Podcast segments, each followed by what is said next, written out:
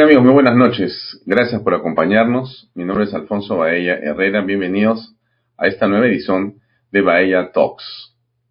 Hoy es 6 de julio, martes 6 de julio, y vamos a eh, conversar con la doctora Mónica Yaya, que está con nosotros ya conectada, en torno a la coyuntura, yo diría, política, pero también judicial yo creo que hasta parlamentaria y constitucional.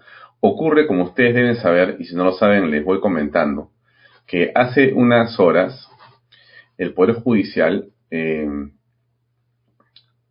emitió un amparo en el sentido de suspender la elección de los magistrados del Tribunal Constitucional que debía llevarse a cabo el día de mañana y pasado.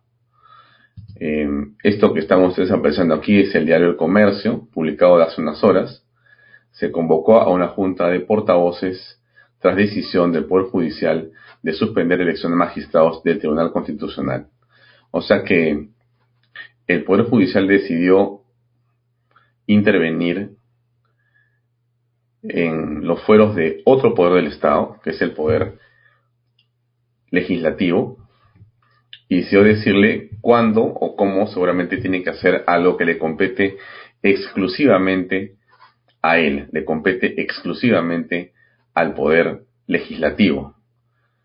Em, estamos en una situación, creo que nos remonta de muchas maneras a lo ocurrido en el Perú el 30 de septiembre del 2019, cuando en una situación muy parecida, eh, el Poder Ejecutivo le decía al Legislativo que no podía hacer esto que ahora el Legislativo quiere hacer, es decir, nombrar a los eh, tribunos constitucionales, que dicho sea de paso tienen varios años eh, que se les ha pasado el tiempo en sus cargos.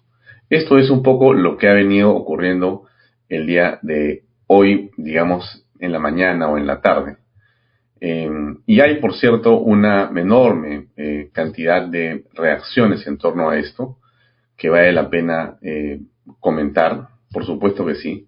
Déjenme compartir algunas pantallas solamente de algunas opiniones de ilustres abogados que han señalado su posición al respecto. Em, esta es, si no me equivoco, déjenme ponerlo un poquito más grande. Ahí está. Este es em, el tweet que está abajo. Dice lo último procesos judiciales. Es eh, el tercer juzgado constitucional transitorio decidió ordenar al Congreso disponga la suspensión provisional de la elección de magistrados del TC programada para el 7 y 8 de julio. O sea, disponga la suspensión. Em, bien, ¿qué cosa dice el doctor Carlos eh, Caro Coria? De los mismos creadores del habeas corpus de Cerrón en Acobamba, una medida cautelar de las que nunca se ven. ¿Cuántas cautelares en procesos de amparo ha concebido la juez Blasio Báez sin sentencia previa, sin escuchar a la demandada que es en este caso el Congreso? Eh, Wilber Medina, otro abogado también eh, importante y con enorme experiencia, dice, con esta ilegal decisión quedó sepultado el Estado de Derecho la seguridad jurídica, el imperio de la ley y el principio de separación de poderes en el Perú. Miren ustedes qué eh, ha ocurrido el día de hoy, ¿no? Para muchas personas, y basta simplemente coger el WhatsApp y escuchar los comentarios, leer la opinión de juristas importantes en el Perú, para que comience a sentirse que existe un avasallamiento del poder, que existe la ruptura del orden constitucional, que se está eh, interviniendo en los fueros de un poder del Estado. Como ustedes saben, creo que lo saben perfectamente, pero déjenme solamente repasarlo, lo veremos con la doctora eh, Mónica ya en unos momentos. Em, son, eh, digamos, este republicanismo que tenemos en el Perú, está, está, está basado en, en, por lo menos tres poderes del Estado claramente establecidos, ¿no? El legislativo, el judicial y el ejecutivo.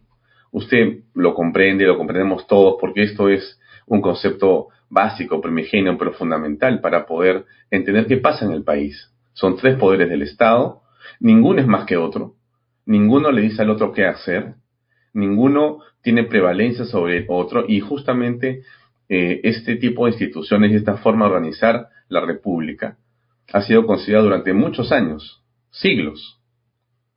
No es una idea de los peruanos, es, eh, son instituciones que vienen eh, de la antigüedad y de cientos de años de análisis de cómo es que se ordena un Estado para justamente tener los pesos y los contrapesos que permitan que una sociedad se pueda ordenar y pueda avanzar. Esto no es sino eso. ¿Qué dijo el doctor eh, Domingo García Belaunde? Ha estado con nosotros conversando muchas veces, es uno de los eh, constitucionalistas más importantes en el país. Los congresistas deben seguir con la elección de los miembros del TC o mejor que se vayan a sus casas. Yo creo que eso es fundamental.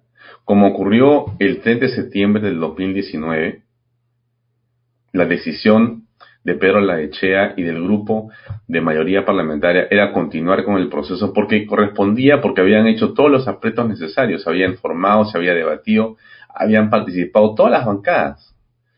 Pero como los miembros del TC que estaban puestos en las nóminas no eran del gusto de ciertos grupos caviares, entonces se objeta, se utiliza y se tuerce eh, a los poderes eh, como el judicial para presentar una serie de recursos y alargar o hacer aparecer como ilegal una acción que le compete, que le compete al Congreso de manera absoluta. César Combina, que es congresista, ha dicho, ¿qué pasaría si un juzgado transitorio impide la proclamación de un presidente de la República? Miren, ¿ah? en el mismo juego que ahora se pretende impedir la, el nombramiento de los tribunos constitucionales? ¿Qué pasaría si un juzgado transitorio impide la proclamación de un presidente de la República? ¿No sería una vulneración a la independencia de poderes? El Congreso está facultado a renovar el Tribunal Constitucional y vamos a hacer respetar nuestro fuero. Vamos a ver si podemos invitar a César Combina a Bahía Talks en los próximos días, porque si por los tweets os conoceréis este señor tiene los pantalones bien puestos. Está bien, para eso no es congresista, no está sujeto a mandato imperativo, es decir, tiene que actuar en función de su conciencia, no de otra manera. Y así hay una serie de, esta es la bancada de acción popular, ¿no? Mañana se realizará la elección de los nuevos magistrados del TC seleccionados en un proceso legítimo, es prerrogativa del Congreso elegir al TC, pues seis de siete tribunos vencieron mandato hace meses. Basta prolongar la informalidad en el Perú. Tribunal Constitucional ya, dice la bancada de Acción Popular. esto es el comercio que nos informa y nos cuenta que efectivamente hace dos horas tan solo este, este, esta noticia. Em, el la presidencia del Congreso, la, señora Mirta Vázquez, anunció durante la comisión permanente que se convocó a la Junta de Portavoces para ver la resolución del, Poder Judicial que ordena al Parlamento suspender de manera provisional la elección del TC. Y continúan las expresiones diversas, ¿no? Eh, Víctor Rolando Sosa, congresista, eh, ex congresista de la República, un abogado conocido del Congreso de la República, no puede abdicar a sus funciones constitucionales solo porque un juez se lo ordena con una medida cautelar, irrita de efectos nulos. ¿Cuánto daño le están haciendo al sistema republicano de gobierno la intromisión de un poder sobre otro? ¿Cuánto daño le están haciendo? Eso es algo que también claro. Javier Doya de Negri, en el Perú, dice la democracia, es un espejismo y la constitución es usada como papel higiénico. Eso tiene que parar ya tiene que parar ya. El tuit primero de Javier está acá, ya sea a través del Poder Ejecutivo o del Poder Judicial, la izquierda nuevamente pretende frenar la elección de los miembros del TC.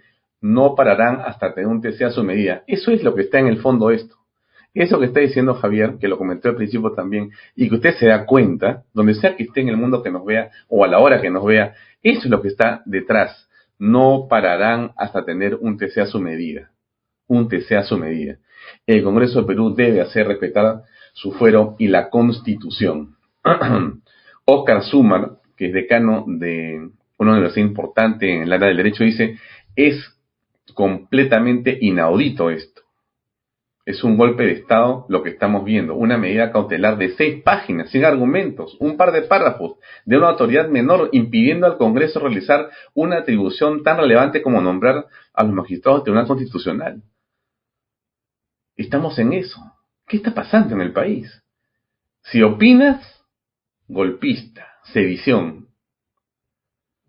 Si dices algo, aparece la institución con su Twitter, fact-checking, falso lo que dices siendo falso lo que dicen que es falso. Si el, Congreso quiere hacer lo que le corresponde porque está legítimamente investido para hacerlo y ya ha cumplido con los procedimientos que para sí mismo ha señalado, aparece alguien y dice, no, yo no estoy de acuerdo porque no me gustan esos candidatos.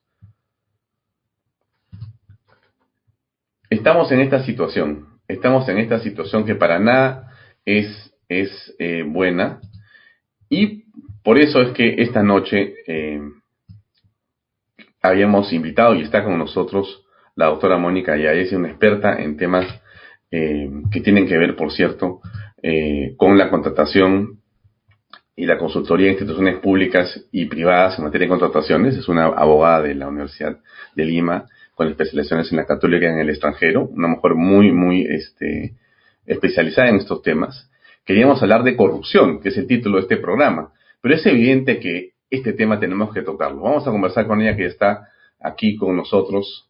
Eh, doctora Mónica Ella, buenas noches. Gracias por acompañarnos en esta edición de Vaya Talk. Gracias por su tiempo. Sé que usted está bien ocupada, pero nos ha hecho el favor de poder conversar. Muchas gracias.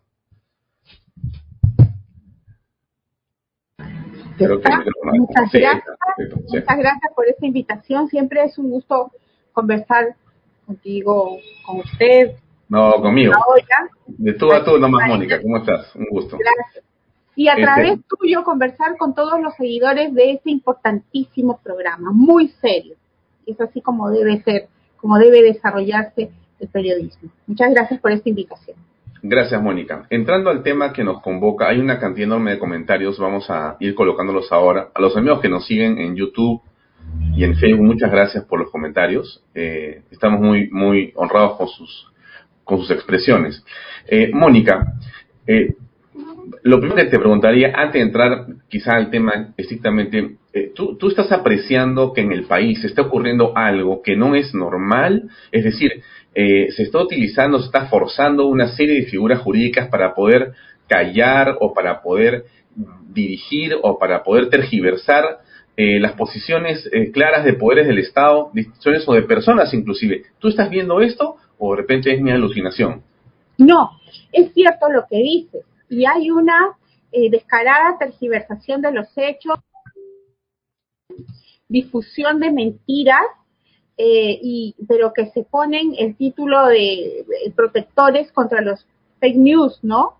Y uno de las, una de las instituciones que tiene el, digamos, eh, no quiero, no, a mí no me gusta utilizar el calificativo, pero tiene la poca vergüenza de decir que eh, es el guardián contra los fake news, es precisamente el Jurado Nacional de Elecciones que se basa en una cantidad de mentiras y de un nivel que realmente eh, hace tener mucha pena por nuestros las instituciones supuestamente constitucionalmente autónomas, ¿no?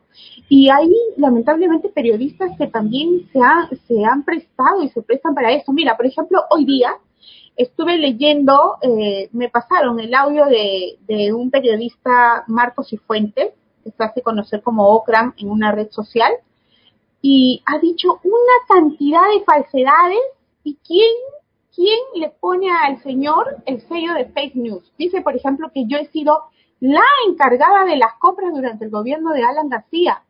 Yo no he comprado ni un alfiler eh, en, el gobierno de, de Alan García. Yo no he sido la encargada de las compras. Nunca he sido el órgano de logística. No he sido la jefa de Perú Compras. No he sido la jefa del OCE. He sido presidenta de un tribunal que es una cosa distinta. Y yo nunca he comprado ni un alfiler durante el gobierno de Alan García.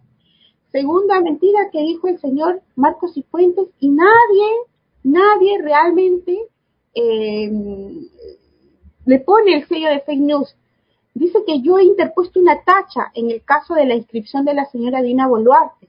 Pues que me enseñe el señor Marcos y Puentes el escrito en donde yo he interpuesto un recurso de tacha contra la inscripción de la señora Dina Boluarte. Y bueno, lo que aprecio es que tanto en las instituciones eh, supuestamente constitucionalmente autónomas como en el periodismo hay dos varas para medir a quienes solicitan la intervención de la justicia.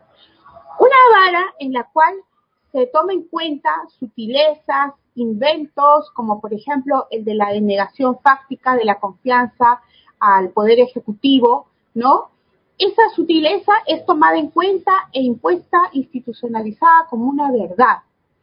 Pero cuando se, cuando el, el grupo que no es afín a la coalición vizcarrista, de la cual forma parte también Perú Libre, solicita la intervención de la justicia para que se determine si algo es verdadero o falso, se hace tabla rasa respecto de esos pedidos que se hacen como cualquier ciudadano que en un país en el que impera el derecho a la igualdad, eh, eh, eh, digamos, si estamos en un país en el que impera el derecho a la igualdad, ambas solicitudes de intervención de la Administración de Justicia deben ser atendidas, pero en un caso se atienden en base a sutilezas, a mentiras y a inventos.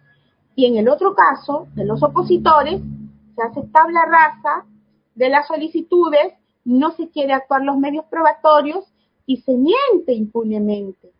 Y podemos referirnos a casos concretos, porque a mí no me gusta hablar sin casos de la vida real, casos concretos, casos de los que podemos hablar con número de expediente.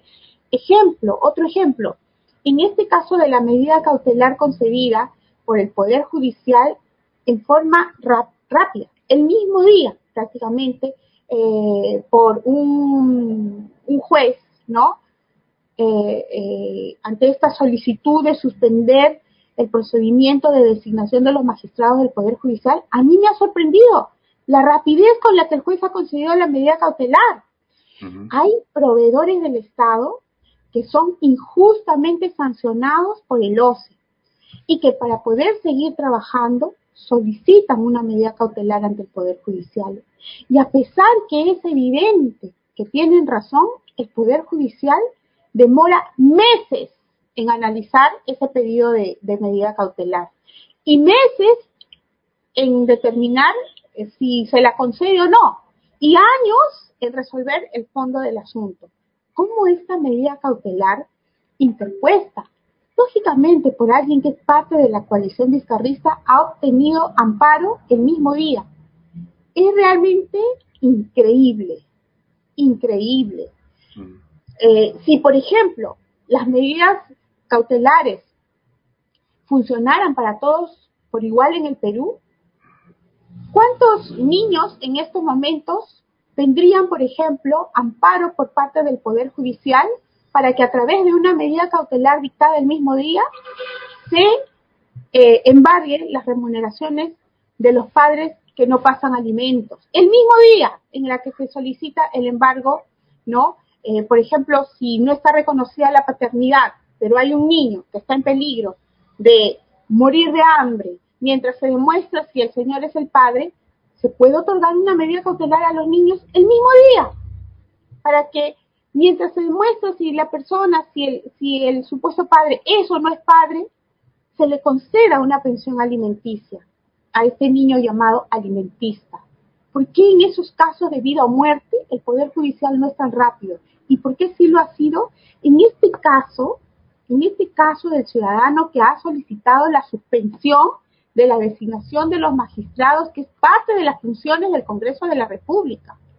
Y el juez que ha otorgado express, de modo rapidísimo, un poco más si se la lleva a la casa del solicitante, la medida cautelar, se la ha concebido de manera sorprendentemente rápida. ¿Qué es lo que está sucediendo en el Perú? que lleva a que prácticamente tengamos una doble república, como en el tiempo del virreinato, en el que los españoles tenían todos los derechos, muchos más, derechos que los indígenas. ¿Por qué en el caso peruano hemos vuelto a esa doble república, en el que un sector de peruanos tiene más derechos que otro? Y tiene sobre todo derecho o tiene acceso a una administración de justicia que le concede mucho más de lo que le corresponde. Estamos en una doble república, ¿no? Los caviares, los vizcarristas, obtienen todo aquello que solicitan y en base a mentiras. En cambio, si quien hace una solicitud fundamentada con razones de hecho y de derecho, pero no es parte de esta coalición vizcarrista, simplemente el juez encarpeta el pedido, el presidente Sagasti no solicita la auditoría internacional, el Jurado Nacional de Elecciones se hace el que no lee bien la solicitud de nulidad de oficio.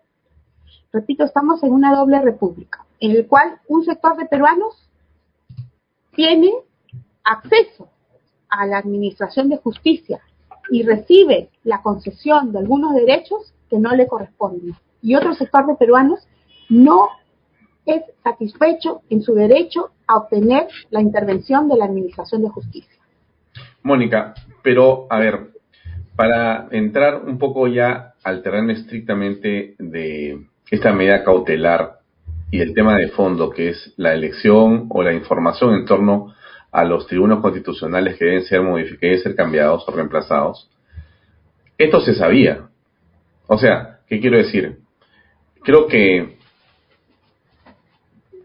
cualquier persona medianamente, digamos, enterada de lo que pasa en política en el país, sabe que esta elección de los nuevos tribunos, este reemplazo, es uno de los temas quizá más sensibles que hay en el país y que es algo que tiene a un sector de la progresía o de los progresistas con una enorme sensibilidad porque saben que si el Tribunal Constitucional modifica su conformación y hay tribunos que tienen una manera de pensar de centro o de centro derecha, o si son algo conservadores, una serie de circunstancias van a cambiar de manera muy importante en el país. Yo tengo la impresión que eso está en el fondo de lo que iba a ocurrir. O sea, esto que está pasando ahora, ya hubo un golpe de Estado.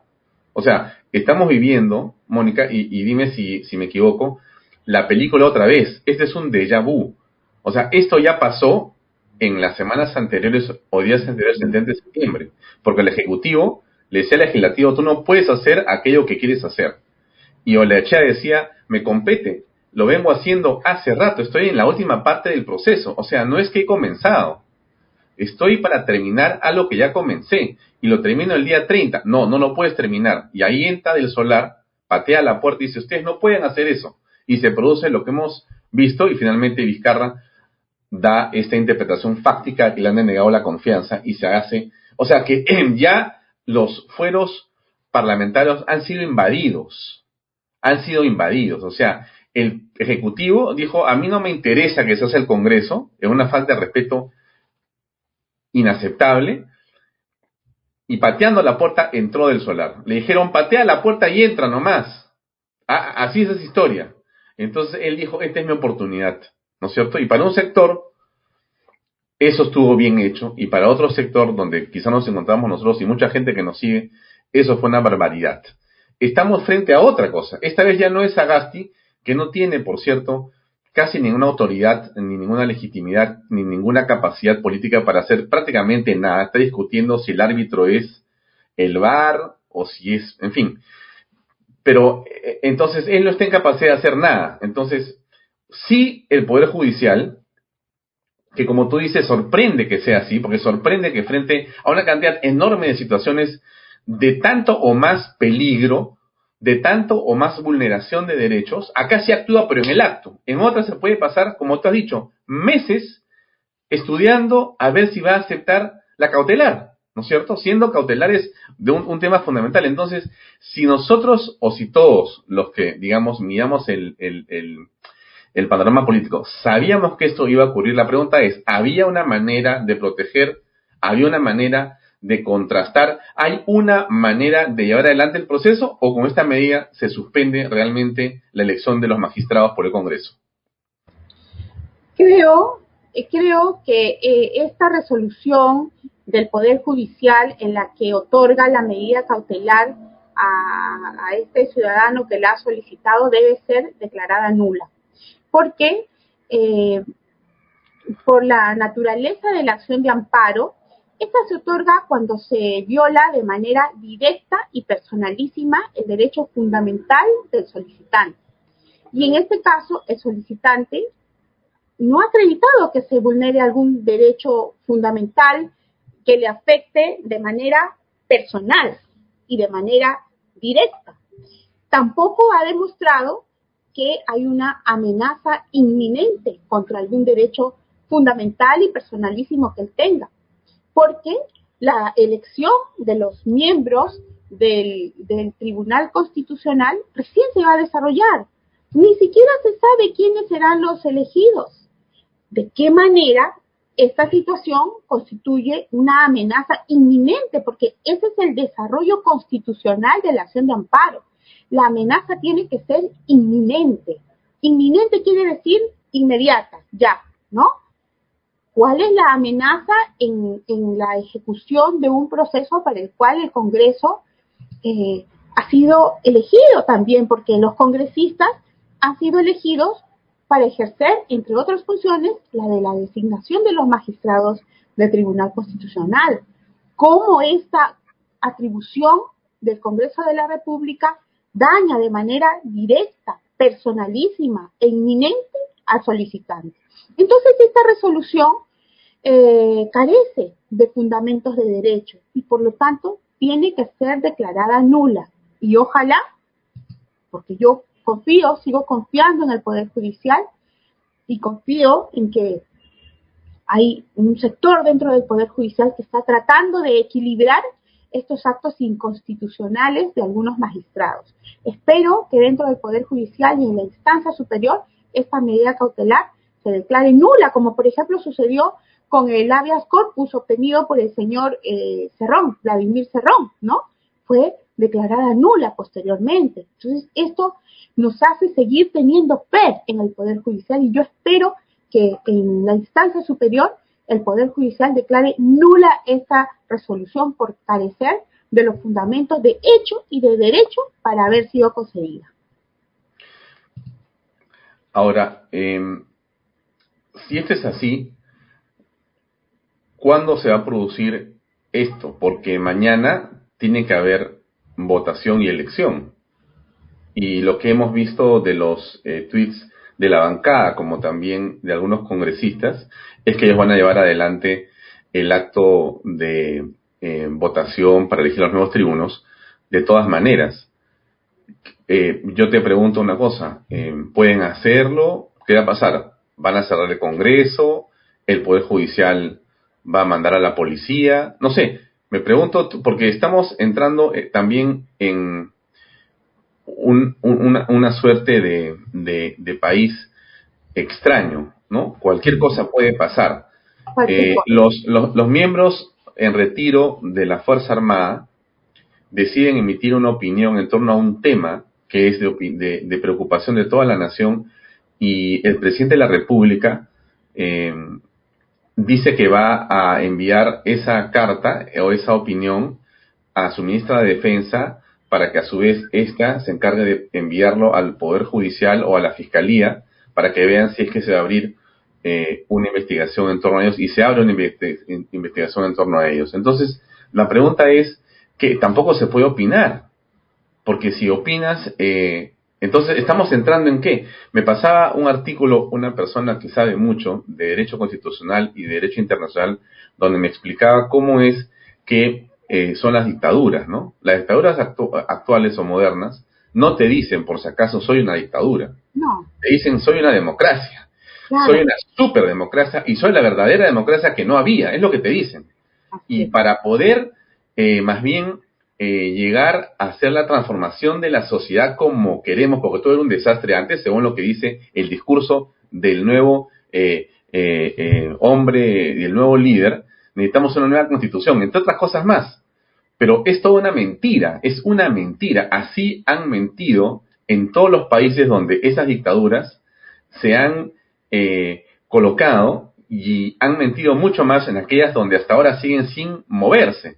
Entonces, lo digo esto, Mónica, porque eh, yo creo que nos sigue mucha gente que está preocupada, pero que también es importante que vean esto en sus casas. Yo, yo insisto mucho en la conversación doméstica porque yo creo que ahí será un espacio importante de reflexión en familia, ¿no? Con los amigos, con los colegas, con la gente que, que uno respeta y, quiere y, uno puede conversar, porque esto es un tema central, no es un asunto de abogados.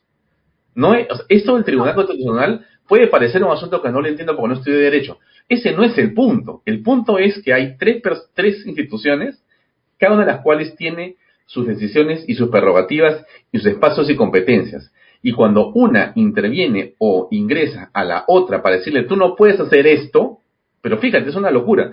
Este, estamos invadiendo terrenos y estamos entrando en algo que es muy malo para todo el país. Porque si se acepta esto, entonces ya prácticamente pues no hay nada que hacer. Mejor el Congreso le dirá al Poder Judicial cómo quiere que haga las cosas.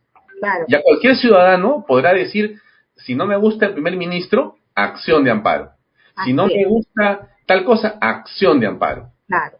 Y te das cuenta y te das cuenta que, por ejemplo, en, la designación de un ministro, eh, un ciudadano no puede interponer una acción de amparo porque esa, esa, e, el ejercicio de la función del presidente de la República de designar un ministro, eh, en primer lugar, no está vulnerando ningún derecho al debido procedimiento, ¿correcto?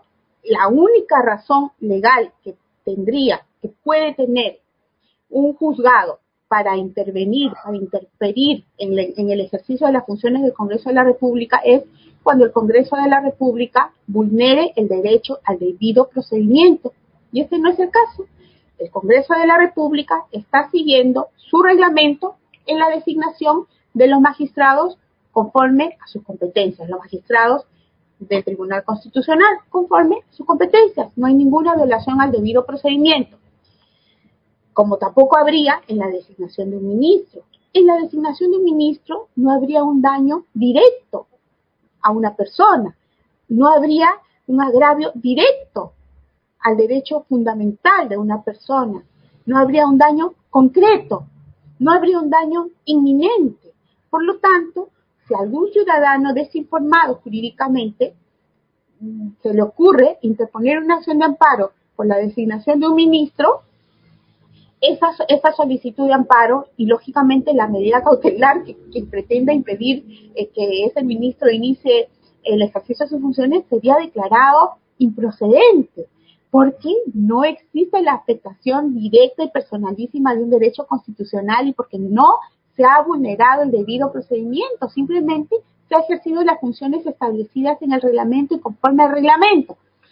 Eh, ahora, eh, tú me dices, ¿Qué debe suceder mañana? Yo creo que esa resolución del Poder Judicial es una resolución nula, no solamente porque ha vulnerado la ley, sino porque no ha contemplado los requisitos de validez establecidos en, eh, eh, o mejor dicho, los requisitos de validez para dictar un auto nulo, una resolución válida, eh, una resolución ajustada a derecho. Es una resolución arbitraria. Y esta resolución ha nacido muerta. Desde mi punto de vista, el Congreso de la República debe continuar en el ejercicio de sus funciones y eh, designar conforme a sus procedimientos, continuar con el procedimiento de designación de los magistrados del Tribunal Constitucional, pero al mismo tiempo solicitar al Poder Judicial la investigación sobre ese juez que el mismo día ha concedido la medida cautelar al solicitante. Entonces, ya sé, hay quien dirá, pero el Poder Judicial está gobernado, en estos momentos está presidido por la señora Elvia Barrios, hermana de una ministra vizcarrista, y estamos en una lucha entre la coalición vizcarrista y una coalición que está tratando de hacer primar la ley. Sí lo sé, Pero nosotros no podemos dejar de utilizar los mecanismos establecidos en la ley, porque de lo contrario nos volveríamos unos bárbaros como, como, como lo son en estos momentos eh, eh, eh, los, los señores del Partido Perú Libre, que quieren al caballazo, que se, que se proclame presidente al señor Pedro Castillo sin terminar de revisar las actas, terminaríamos siendo como el señor Salvador del Solar, que no pateó una simple puerta, pateó la puerta de la Constitución cuando ingresó de esa manera al, al, Congreso de la República. Entonces, yo creo que nosotros tenemos que seguir agotando los procedimientos legales establecidos porque es el, es el mejor modo de obtener justicia preservando la paz y la seguridad jurídica. Que los demás actúen al caballazo de manera prepotente y violenta, yo creo que no nos debe llevar a pisar el palito de cometer también actos de violencia. Pienso que hasta el último minuto nosotros tenemos que seguir ejerciendo nuestro derecho de protesta pacífica y solicitando la intervención de las autoridades pertinentes. Hay quien dice, pero doctora, por ejemplo, usted ha solicitado la nulidad de oficio de la candidatura de la señora Dina Boluarte y el Jurado Nacional de Elecciones haciendo, pisoteando la Constitución, pisoteando la ley orgánica de elecciones, no le ha dado la razón a usted, doctora, y nadie hace nada. Entonces, ¿qué nos va a pasar? No, sí está sucediendo algo, porque lo que está sucediendo es que la verdad se está difundiendo. Y cuando la señora Dina Boluarte, el Jurado Nacional de Elecciones, se ven forzados a mentir, quiere decir, y es evidente, que están derrotados legalmente y con que la ciudadanía esté enterada de esa situación, yo creo que significa para quienes seguimos utilizando los procedimientos legales que estamos siendo exitosos en el uso de los mecanismos que la ley establece.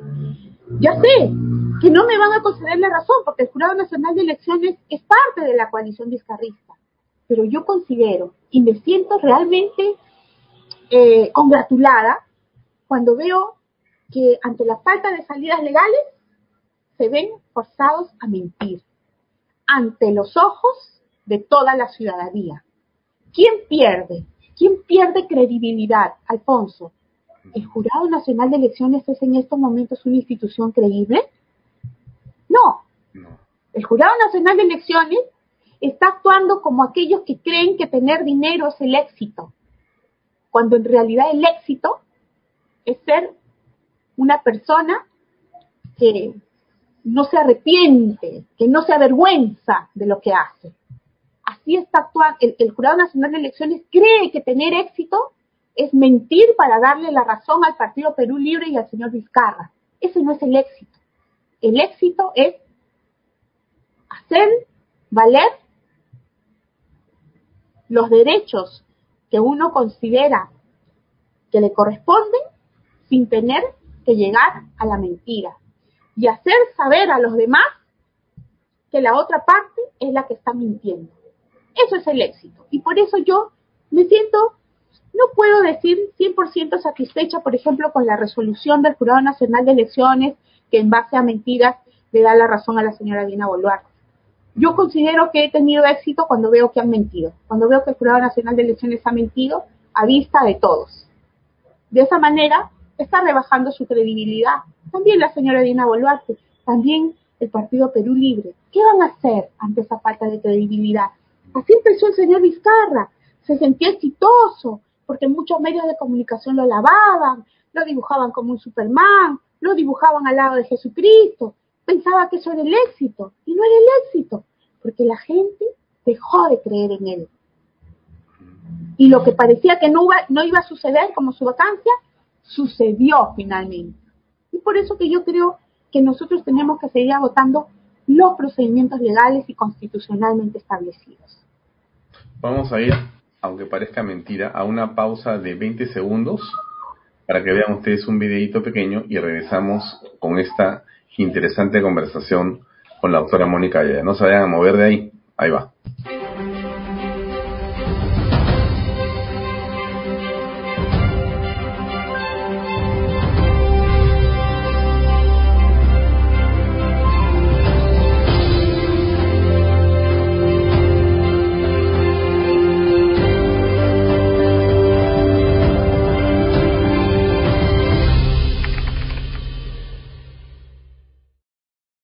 Bien, usted dirá, ¿qué cosa es Canal B?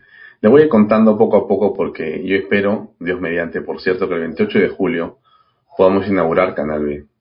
Canal es un esfuerzo eh, personal por crear un espacio, una plataforma y un canal eh, de contenidos en Internet. Em, yo creo que hay mucho que ofrecer de calidad, hay mucho contenido que entregarle a usted para que usted lo comparta en casa para que usted pueda eh, reflexionar en torno a los temas que hay en general en la sociedad. Y creo que esa alternativa faltaba en el país en la manera como queremos plantearlo nosotros. Entonces, eh, bueno, construir una plataforma está todo prácticamente listo y tenemos a varias personas que van a ayudarnos a colocar contenidos y hacer contenidos.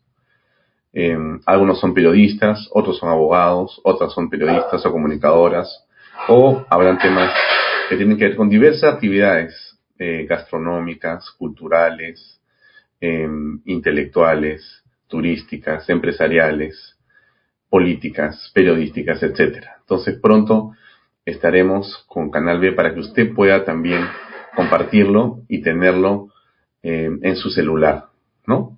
Entonces, este, estará Vaya Talks y habrá un montón de programas que vamos a hacer para que usted pueda tenerlo siempre a disposición. Eso es un poquito ese video que vieron ustedes ahí.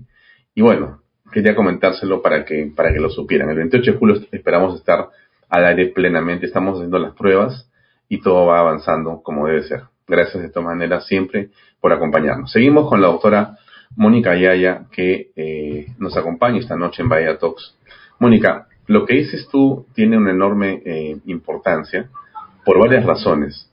El Jurado Nacional de Elecciones, como todos sabemos, está en una situación eh, de, entendemos, análisis de eh, las actas que han sido impugnadas o que han sido observadas o de los recursos que han pasado del Jurado Electoral hacia ellos para que ellos dictaminen qué va a ocurrir con esos votos que están justamente contabilizándose o no para saber quién va finalmente a ser presidenta o presidente del Perú. Estamos eh, ya a un mes de haber este, votado en la segunda vuelta e históricamente no tenemos un resultado. Parece increíble que no podamos saber quién nos gobernará, quién nos gobernará y que no podamos saber qué dijeron las ánforas. O sea, cuál fue el mandato eh, del pueblo. No lo sabemos. Pero en esta circunstancia, Mónica, eh, la narrativa que viene del lado de el progresismo, de la izquierda, es de que ya prácticamente el señor eh, Pedro Castillo es el presidente, como dice él, electo o virtual en el Perú. Y se están produciendo, Mónica, una serie de hallazgos y revelaciones en las últimas horas de enorme, de enorme importancia, de enorme trascendencia. Y, sabemos, Mónica, como también seguramente lo sabes tú, que vienen más audios. Esto no es una invención. Eh, tenemos algunas certezas de que vienen y se van a revelar una serie de contenidos nuevos donde intervienen personas de la más alta, digamos, eh, en el escalafón del Partido Perú Libre. Entonces estamos entrando en una situación eh, realmente muy delicada que puede traer consecuencias que son impredecibles. Es muy complicado a estas alturas saber qué va a pasar. A mí como a ti seguramente Mónica te llama para decir qué va a pasar. Y yo cada día este, me, me, me, preocupo porque parece difícil saber qué va a ocurrir en el país. No es quién va a ganar la elección. Ese no es el tema. El tema es cómo va a ganar la elección y cómo va a gobernar y cuál es, digamos, la estabilidad y la gobernabilidad indispensable para que el país salga adelante en los temas que nos importan. Porque, y ahí viene la pregunta, Mónica, no es el cambio constitucional el tema central que a los peruanos nos quite el sueño. En realidad, yo sé que hay muchas personas que me escuchan en el extranjero, pero en el Perú lo que queremos es trabajo. Esa es la preocupación del 90% de las personas que seguramente ven este programa. Trabajo, trabajo, quieren trabajar. Esto, hoy día salió un informe en, creo que fue en gestión, o no me acuerdo si fue en RPP, ahorita lo voy a buscar, donde, o me lo buscas, este, Alexandro Pin, por favor, en producción, donde dice que eh, casi se ha pulverizado la clase media. O sea, la clase media ha quedado casi destruida. O sea, hay varios millones de personas que en esta pandemia salieron de la clase media y están en la clase baja, en la clase pobre, como consecuencia de una pésima, de una pésima gestión del señor Vizcarra, su ministra de Economía y todo su equipo de incapaces. Entonces, no solamente son los familiares que hemos perdido, sino es la manera como el gobierno de Vizcarra manejó esto de una manera irresponsable y cómo los medios, los medios aplaudieron.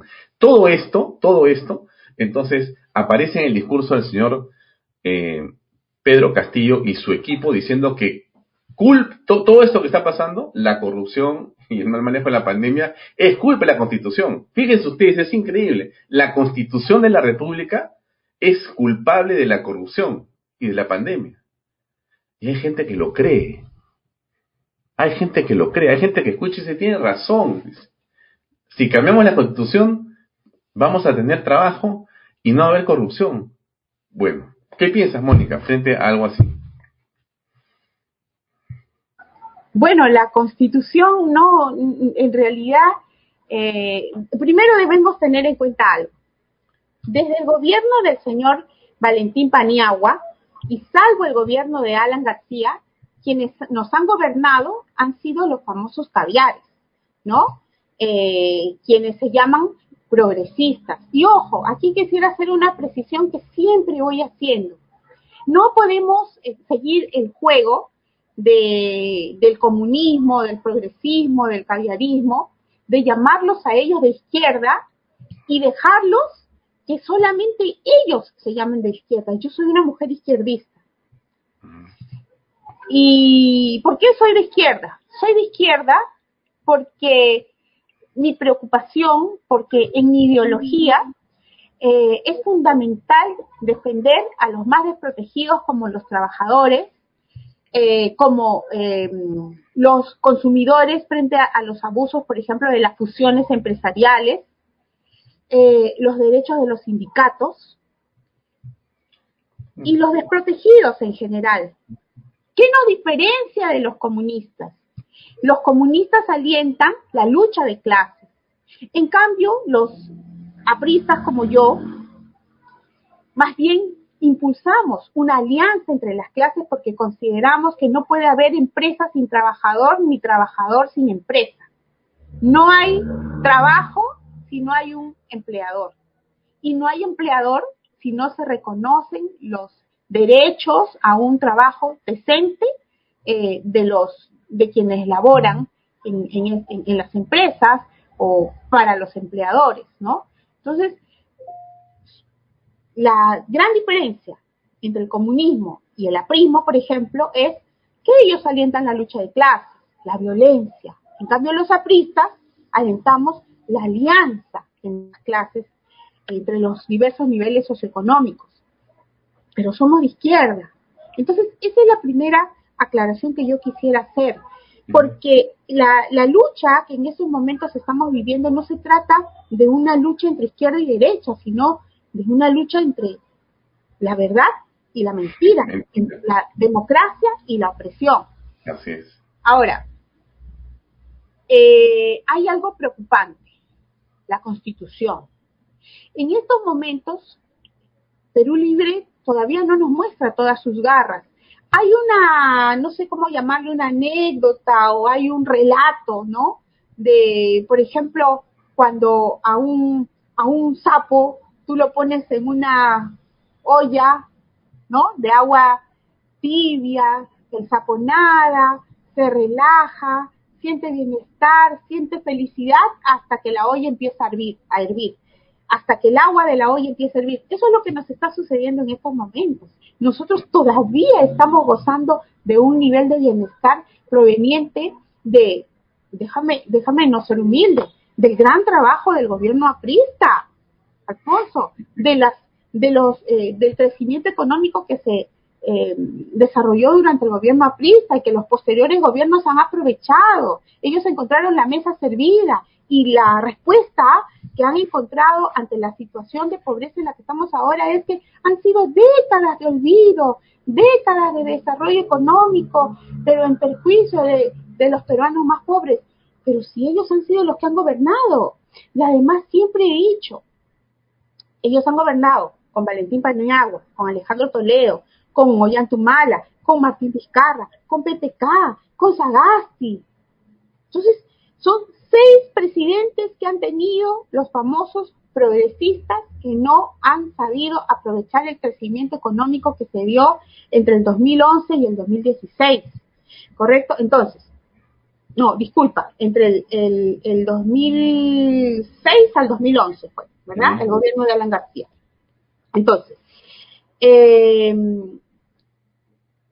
aunque tengamos la mejor constitución del mundo, y creo, me parece que esto una vez lo conversé contigo, aunque tengamos la mejor ley de contrataciones del mundo, aunque tengamos la mejor ley orgánica de elecciones, si lo que cambiamos no son las personas, nada va a funcionar, porque no hay nada más cierto para los caviares que echa la ley y echa la trampa. Ejemplo, el famoso artículo 107 de la Ley Orgánica de Elecciones que dice que no pueden postular al cargo de vicepresidente de la República los miembros de los órganos electorales entre los cuales está Renier, en donde es jefa la señora Dina Boluarte.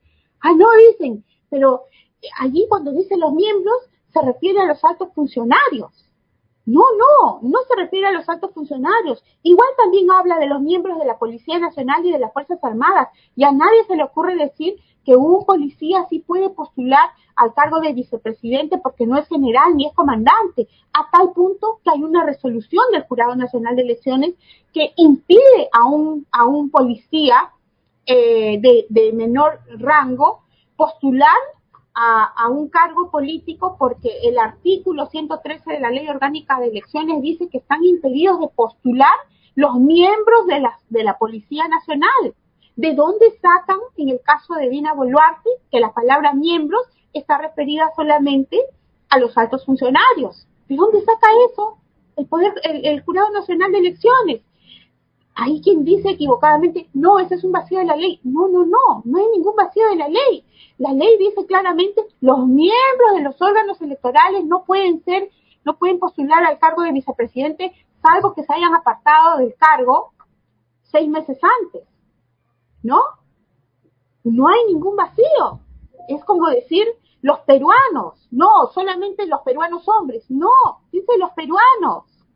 Entonces, esa interpretación falsa hace ver que una ley bien hecha puede ser tergiversada por el famoso caviarismo, por los famosos progresistas que en realidad son comunistas. Unos, unos más sensualizados que los otros, ¿no?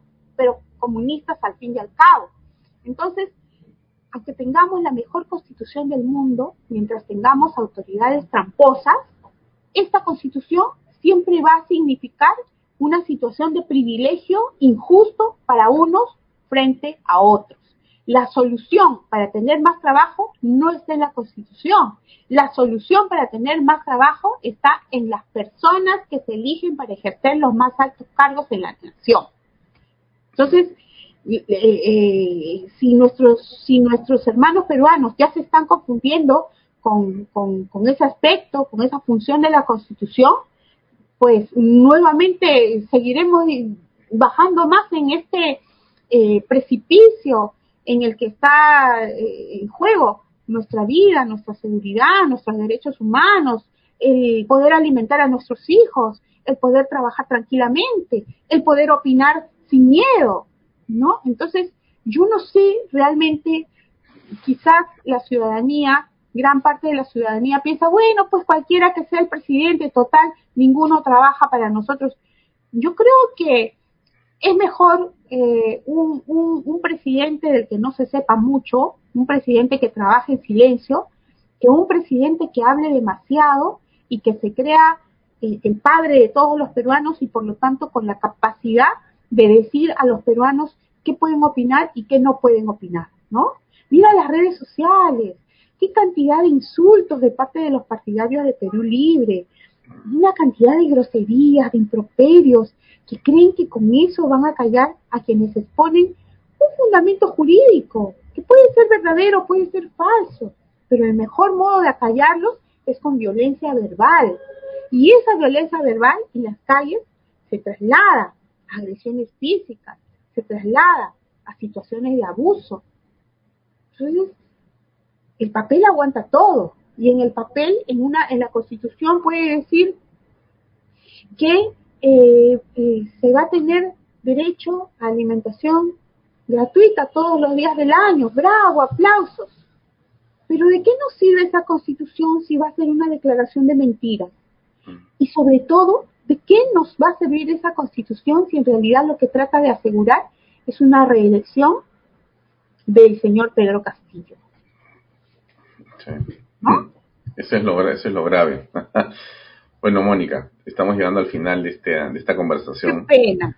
Sí, qué pena. Me hubiera gustado hablar una hora más contigo porque se me quedan como 10 temas en el tintero, sobre todo porque yo creo que el tema constitucional en verdad este merece una amplia conversación con contigo también, ¿no? Porque yo creo que la gente debe entender en realidad la importancia que tiene. A veces no, no percibimos la importancia que tiene y, creo que eso es fatal, ¿no? Como esto del TC, ¿no? Lo del TC es clave. Es muy importante para el país que tengamos la renovación del Tribunal Constitucional con gente proba, ¿no? Con gente que sea correcta. Veamos qué es lo que se puede hacer en los siguientes días para evitar que las cosas vayan por mal camino y que regresemos al cauce constitucional y al, cauce congresal y, y al cauce de la división de poderes, ¿no? Que es lo importante en el país. Mónica, muchas gracias por acompañarnos esta noche en esta conversación. Muy amable de tu parte. Ha sido fantástico tenerte como invitada. Estimado Alfonso, eh, estoy a disposición de ustedes para cuando quieran seguir conversando. Muchas gracias. Muchas gracias a ti muy buenas noches. Nos vemos. Bien amigos, era la doctora Mónica Yaya, hemos conversado eh, de varios temas. Yo estoy seguro que usted, por lo que he leído en sus comentarios, eh, saca sus conclusiones. Estamos frente a una serie de momentos particularmente delicados en el país Qué curioso, estamos cerca de celebrar 200 años de independencia, de celebrarlos, ¿no? Con esta, digamos, bataola de problemas en las que estamos inmersos hoy día los peruanos. Difíciles momentos, difíciles estos días, pero es parte de la historia que nos ha tocado vivir, a usted, a sus familias, a mí, a todos, ¿no? Nos ha tocado estar presentes en este momento en la historia del Perú, en los 200 años, dos siglos. Y bueno, eh, hay que seguir eh, estando atentos, estando alertas a lo que ocurra.